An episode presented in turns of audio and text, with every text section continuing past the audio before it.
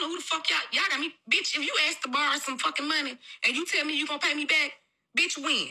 I don't give a fuck if I don't need it. If you ask me to borrow some money and you give me a date of when you gonna pay it back, and when the day come around, you out here all willy-nilly like you don't owe me a damn thing, bitch, I'm gonna request it back in a post on Facebook. Hey, fam, you got that for me? Shit. Stop asking to fucking borrow shit that you know you can't return. Because I'm going to want mine. I don't give a fuck if it's 2 pennies, a nickel, and a dime.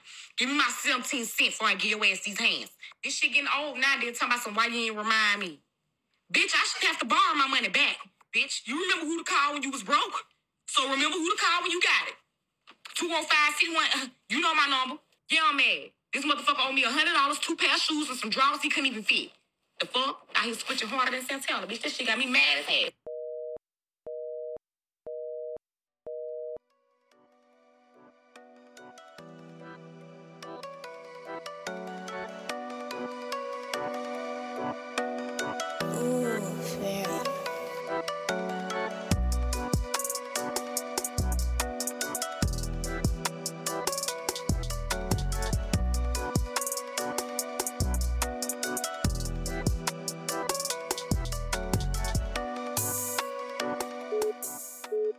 Yo, what's up, Hung Up family? Thank you for tuning in to another week, another episode of the Hung Up Podcast, a Philly-based culture and society podcast from a Black queer perspective. My name is Eric Cole, life coach in Tennis Bay. I'm the host and producer of this here show, which you can find and support on your favorite podcasting and social media platform by searching at Hung Up Pod. That's HUNGUPPOD. Click that bio link to access the merch store and to email the show. I have been gone from the microphone for a few weeks now, but if you follow the show on Instagram, I have some live content out there that you can check out. You should check out. Most recently, I went live with Booney last week, and the big topic of that conversation was P-Valley, because the show is back. And it's one of my favorite shows. And due to COVID, we had to wait that extra year. So a lot of us have been waiting for it to come back out. And so far, so good, right? Spoiler alert. Me and Booney did a quick rundown of the past 3. I think we're up to 3. Well, now the 4th episode posted. So we're up to 4 episodes. Skip forward a little bit if you haven't seen the last episode, or if you're not caught up, because I don't want to spoil it for you. But shout out to Nico, who plays Uncle Cliff, because he is back sporting his hood couture and still trying to hold on to what he feels like is his club. But because Hailey made this large investment to try to keep things going, she has a big stake in the club. And, you know, during the live, we talked about how she seemingly was taking a back seat, like her role. But now what we saw in the recent episode was, nah, she's actually plotting and ploying, and her and Uncle Cliff actually end up getting into it because he overhears a conversation that she's having with what he calls her bootleg Barack Obama. All right, nay, Lakeisha Savage. Nay, Hailey Colton, bitch. You say you a businesswoman? I got your business. Go ahead. Let me deal with that. Here I was worried about outside folk, and we got a thief in a temple the whole time plotting the Pank's demise with your bootleg Obama. Yeah, bitch. You got Brandy, who in the background, you know, is dealing with the situation with her daughter, Terica, trying to get her back. It seems like she's trying to get her back, not in a legal way. We saw a lot of that in the past. I think now she's just trying to really work on her relationship with her daughter. But it gets complicated, because the stepmom who's watching and has custody of Terica is like unraveling and is fighting an addiction problem. But Brandy has this little situation going on. She signed these NDAs, and she's what it seemed like was a contract between her and this guy who's married, but she ends up really connecting with the wife. But we kind of saw that coming because she was always in the picture from the very beginning and in the background from the very beginning. Keyshawn is out here taking advantage of all her fandom and social media lives and likes and clicks and all that with Little Murder, because, you know, they kind of have this arrangement thing going from last season that she's really using, because remember, she caught her, you know, Little Murder and Uncle Cliff. But I don't know, I'm nervous about how this is going to end for her, because she's still in relation with this white racist ass man who's hella abusive. And remember from last season, that whole situation between her baby dad and Diamond with the whole gun, because she pulled a gun out on him, remember? That definitely put a lot of strain and distance on her relationship with Diamond, but we see them slowly coming back together in these last few episodes. But not two together, because we see one of the newcomers, they call her Big Bone, played by Miracle Watts. She's not just, she overhears the girls all gawking over Diamond, but too scared to actually step up to him. Diamond. Believe me, I done got your name, baby boy. The way them cuz up in there yapping about you. What they saying? They saying a whole lot, but ain't gonna do shit. That's the difference between me and them cuz up in there. Is that right? Mm-hmm. Big Bone. How long you been riding? Riding bikes or...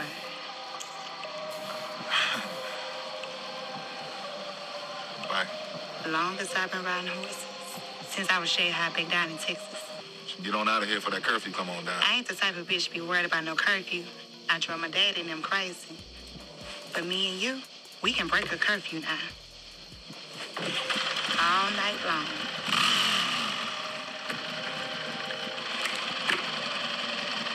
I think I want to fit you. You coming? Or not? But we see that she does. So we'll see how this interaction goes, because I think she's actually, Big Bone is a sort of a challenge for Diamond, if you know what I'm saying. Like, she's not necessarily like all the other girls that he's dealt with. So I think they've started to develop something new here. And I appreciate that. So we'll see how this relationship, this interaction between Big Bone and Diamond unfolds in the next few episodes. Speaking of new additions, Whisper and Roulette, they're also shaking things up. Especially because, like, Whisper, she's on some other shit. I feel like she's a witch. She's like, oh, or she's just always high. We see her doing cocaine, giving Roulette cocaine. In the bathroom, and they kind of have this bond and this connection, right? And the Roulette is, a spitfire, doing what she wants to do, breaking all of Uncle Cliff's rules, including one of the big ones, which is, if you hoe, you gots to hit the dough.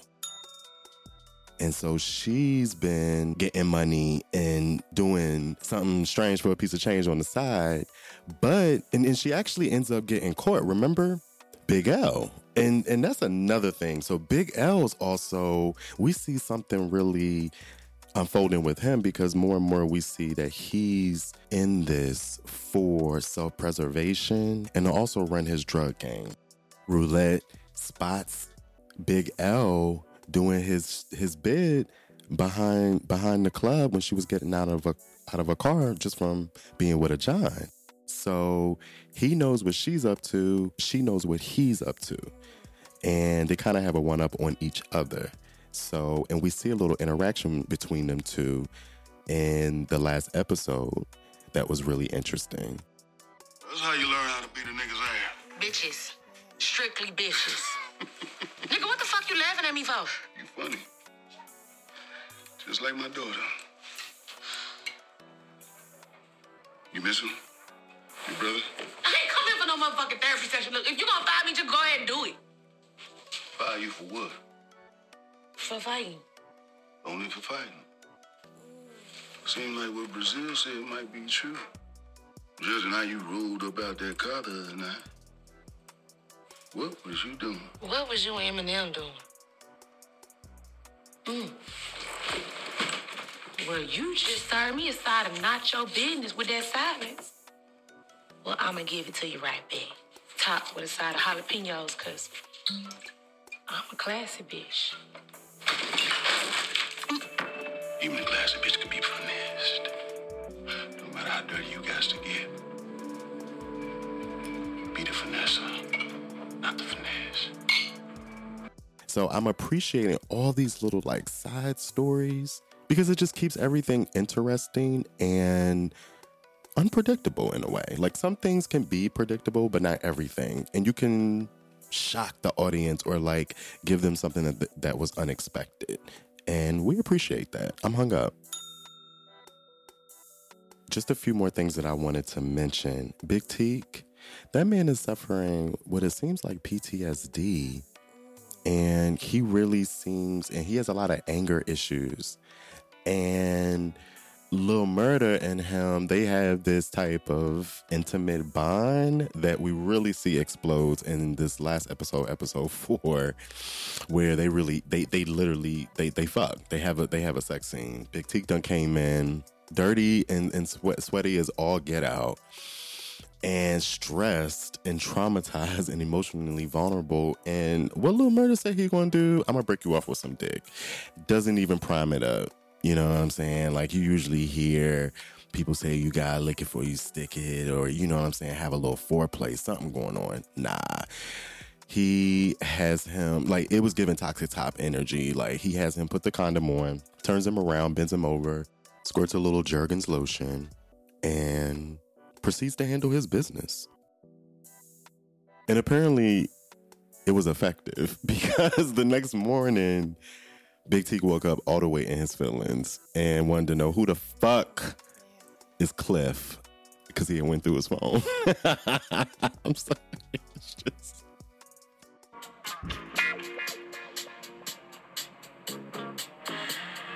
Who the fuck Cliff?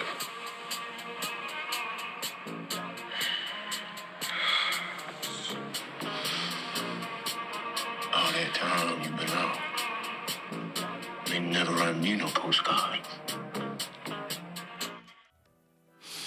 But I'm just enjoying the show. I really am. And so I'm going to continue to do reviews as we get through the season. And so I hope that, you know, even for the people, if you're not watching it or you're not interested, that you still enjoy my commentary and can at least get a little kiki from it. Also, shout out to Zavi, a.k.a. Boys Love Flowers. He came through on the Insta Live to promote his new single, Two Hands. Zavi is a longtime friend and such a dope artist. I had to bring him onto the show so that way y'all can get to know him and also go out and support his music. You can check out the full track, Two Hands, by tapping the bio link on the Hung Up Pod Instagram profile. Yeah, shit, if you gon' fuck, then listen, you gon' need two hands. My shit be clapping like a concert on my own Instagram. Me tryna beat it up, yeah. Fuckin' the bay, fuckin' it right out the frame. Damn you to go, stepping me up and so holding my shit by the throat. You gon' need two hands, you gon' need two hands. You gon' need two hands, okay. You gon' need two hands, yeah. You gon' need two hands, you gon' need two hands. You gon' need two hands, okay. You gon' need two hands. They wanna fuck, saw me online and tryna get buck. Got coke on the waist, tattoos on the butt. Still talking my shit and still ready to nut. I came here to fight, I came here to kill. Bitch, I want the house on the top of the hill. Boys of Records be the name of the deal. Boys of Records the name of the deal. Bitch, I been working. These niggas frauding in person. I bought my mama the Birkin. It ain't the same, bitch, that's certain. These niggas talking that shit. I got some shit that'll hurt them. They saying, you sure? I told them, yeah, bitch, I'm certain. But enough about them, nigga, back to me. Both of them thick eyes, hot sillies. Fuck on your juice, nigga, I got the squeeze. Put the heat on these bitches like casualties. I am the truth, call me actually. Punchline metaphor strategy. Punchline metaphor fantasy. When I hit your nigga, he gassed me like. Shit, if you gon' fuck, then listen, you gon' need two hands. My shit be clapping like a concert on my own Instagram. He tryna beat it up, yeah. Fuckin' the bay, fuckin' it right out the frame. Damn you to go, stepping me up and still holding my shit by the throat. Whoa, you gon' need two hands. You gon' need two hands. Zavi is such a beautiful person inside and out. He dropped some gems on the show that I think a lot of us can appreciate. I just think we really need to like prioritize you know, our space. I've gotten really comfortable with saying when I can't hold space for something. And if it's, you know, I got my own shit and you got a lot of shit and you're bringing it to me, I get the right to kind of say, hey, can we touch base on this, you know, when I'm fully there to receive you. Because beforehand, I was just, you know, open ear. But I realized I was pouring out of my cup and not being healthy. It's not. Yeah, you know, like what you do when you can't pour into somebody else. And then you start resenting people and you're like, whoa, let me back up. Yeah, they become that friend that always got something going on. But it's like, no, they might really have something going on. But, you know, you just, you're in that fight or flight mode. So it's kind of just like, yeah. June is Men's Mental Health Month. And before the month ends, I just wanted to acknowledge that here on the podcast, because it's something very important to me, very personal and near and dear to me. And not only is it personal, it's also important that for me to see other men, and particularly Black men, tapping into the people, the places, and the resources that they need, and tapping out of the people, places, and the resources that they don't need that are going to contribute to a better version of themselves. And that's a big part of what the Hung Up Podcast platform has always been about. Mental Health America provided some statistics via an infographic on their website. So if you go to MHANational.org, you can access this information. And it's a 5-minute guide to men's mental health. And I just wanted to highlight a few things from that guide. There are 6 million men in America that are affected by depression. And this is an annual statistic. The 5 major mental health problems affecting men are, number 1, depression. And it says that male depression often goes undiagnosed. Number 2, anxiety. According to Mental Health America, there are approximately 19 million American adults ages 18 to 54 that have an anxiety disorder. Number 3, bipolar disorder, which they say impacts 2.3 million Americans every year. Number 4, psychosis and schizophrenia. According to Mental Health America, they say approximately 3.5 million people in the U.S. are diagnosed with schizophrenia. And number 5, eating disorders. Males account for an estimated 10% of patients with anorexia or bulimia and an estimated 35% of those with binge eating disorder. And here are some facts around, trigger warning, suicide. According to Mental Health America, male suicides have been on a rise since the year 2000. Suicide accounts for the 7th lead cause of death among males. When it comes to sexual orientation, they say that gay and bisexual men are more likely to develop mental health disorders than heterosexual men. Gay males are at an increased risk for suicide attempts, especially before the age of 25. In the U.S., the highest suicide rate in the U.S. are found among white men over the age of 85. And then they point out the gender disparity. They say that in 2010, a total of 38,364 Americans died by suicide, and 79% of those were men. And then they point out the risk factors, which includes social isolation, substance abuse, unemployment, military-related trauma, genetic predisposition, and other mood disorders that put men at a higher risk of suicide. Then they go on to talk about things like substance abuse, and they point out that gay and bisexual men are more likely to have higher rates of substance abuse than heterosexual men. And I'm sure when you drill that down to the Black and brown community, those rates are probably higher. American sports seems to always find its way in the center of the conversation when mental illness comes up. And so they point out some factors and some famous athletes that experienced or dealt with mental illness. And they talked about the science of mental health. They said low levels of testosterone are correlated with depression, stress, and mood swings among men. And they give some resources for seeking treatment. So it's a really nice infographic, and I will be posting it to the Hung Up Podcast Instagram page. I'm hung up. This week, I'm hung up on some tweets. At Logan Sheber said, as a woman, as a child, as a person of color, as an LGBTQ member, this country gets scarier and scarier to live in every day. They done overturned Roe v. Wade, y'all. Surprised but not surprised, right? You got Uncle Tom, Uncle Clarence coming out. I cannot stand that man. And it's a lot of them in the community too. Mm-hmm. Some of y'all might know Uncle Clarence. Okay? But he's coming out already talking about gay marriage. That's on the table. And I'm sure that they're just getting started. And Trump, it looks like he's going to be making a run for the president again. And they're preparing to elect him. Well, not elect him, to steal the election.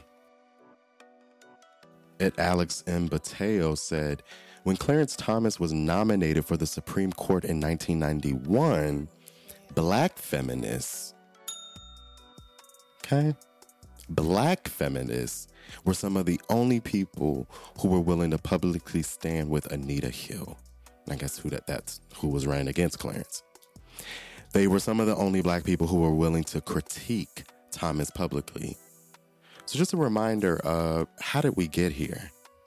And it's really sad when you look at these statistics that say out of 100% of people who are eligible to vote, only 40% actually show up to do so. So if we don't get out here and get these people out of office and get the people in that serve our needs, it's only going to get worse. At Samuel L. Jackson tweeted, how's Uncle Clarence feeling about overturning Loving v. Virginia? Okay, because he up in there laid up with this white woman who we already know she was on the phone texting people, demanding that they overturn the election. And it's like, and he's still able to make these, you know, he's able to clock in every day. Like everything's normal, and not just him, but all these justices, two of them which have been accused of rape, Clarence being one of them, and we know who the other one is because he just got up in there, Kavanaugh. All these people who are just awful, awful, awful. Somebody tweeted, actually at Coralina Dean tweeted, history-changing decisions made by people who are old enough to get into cardiac arrest with just one sip of a McDonald's Sprite. Do we see the problem? Yes. At Amber_Cadabra tweeted, please don't cut trans men and non-binary people out of the conversation today. This is not just a woman's right issue. Anyone who can get pregnant is affected. At 777, Jorge even said, we got to cancel 4th of July this year. Can't celebrate a country that's failed its people. Haven't been celebrating the 4th of July. Quite honestly, it's been failing. It's been failing us. And look, people, I know this shit can be draining and depressing, but at some level, you got to keep your ear to the ground. You got to know what's going on out here, even if that's listening to me. And I'll do better at talking about topics like this on a regular and more consistent basis. But we got to know what's going on at the very minimum, because at the end of the day, these white supremacist groups and everything that's happening around us is moving forward every day. And they're organized and they're fully funded and they're financially stable. So while many of us don't want to deal with it, don't want to acknowledge it, want to act like it's not happening, want to act like you don't have a stake in it, want to act like your voice, your vote doesn't matter. It does. Your decision will have an impact that's going to radiate throughout the community, whether you believe it or not. So I'm hanging up on that. I'm going to close out this episode with some bonus content from educator and author, Black educator and author, Patrick Harris. His new book is out, The First Five, A Love Letter to Teachers. If you recall, Patrick was featured on the very last episode of the Hung Up Podcast, episode 425, A Love Letter to the Younger Me. The interview was so good, I ran out of time with him, and I didn't want to create a super long episode. Patrick will take us out with what readers can expect from his book, The First Five, A Love Letter to Teachers. And I'm going to end the episode with a snippet from Airbending from Zavi. It's another track from Zavi, aka Boys Love Flowers, that I really love. And this song actually came out, I believe, in 2001. So this is one of his older tracks. But I hope you enjoy it. I'm hung up. Thank you for listening. Peace out. So my good friends, once you read The First Five, I'm telling you, you're going to just take a deep sigh and a deep exhale, because it truly is an experience. You know, to me, it's like binge watching a Netflix show. You know what I mean? Like, there's so many stories, not just mine, but there are over a dozen interviews inside of the book as well, from educators from across the world. And those stories are captivating. I'm telling you that even if you're not an educator, like, there's just a pulling in that I think you will experience. I try my best to immerse you in my world, whether it's tweets, whether it's the prose itself, whether it's the photos or the quotes. I'm telling you, like, you will walk away with some gems in a way that, you know, it's not cheap. You know, it's truly authentic. So The First Five, A Love Letter to Teachers, and A Love Letter to Everybody, y'all, is out in stores. I hope that you walk away really seeing your full humanity, because that's what this experience has meant and done for me. So thank you so much for supporting everyone who has supported thus far. Thank you. There's also an audio book as well. So if you want me in your ears, hey, I got you on that too. So the audio book and the physical book are now out for sale.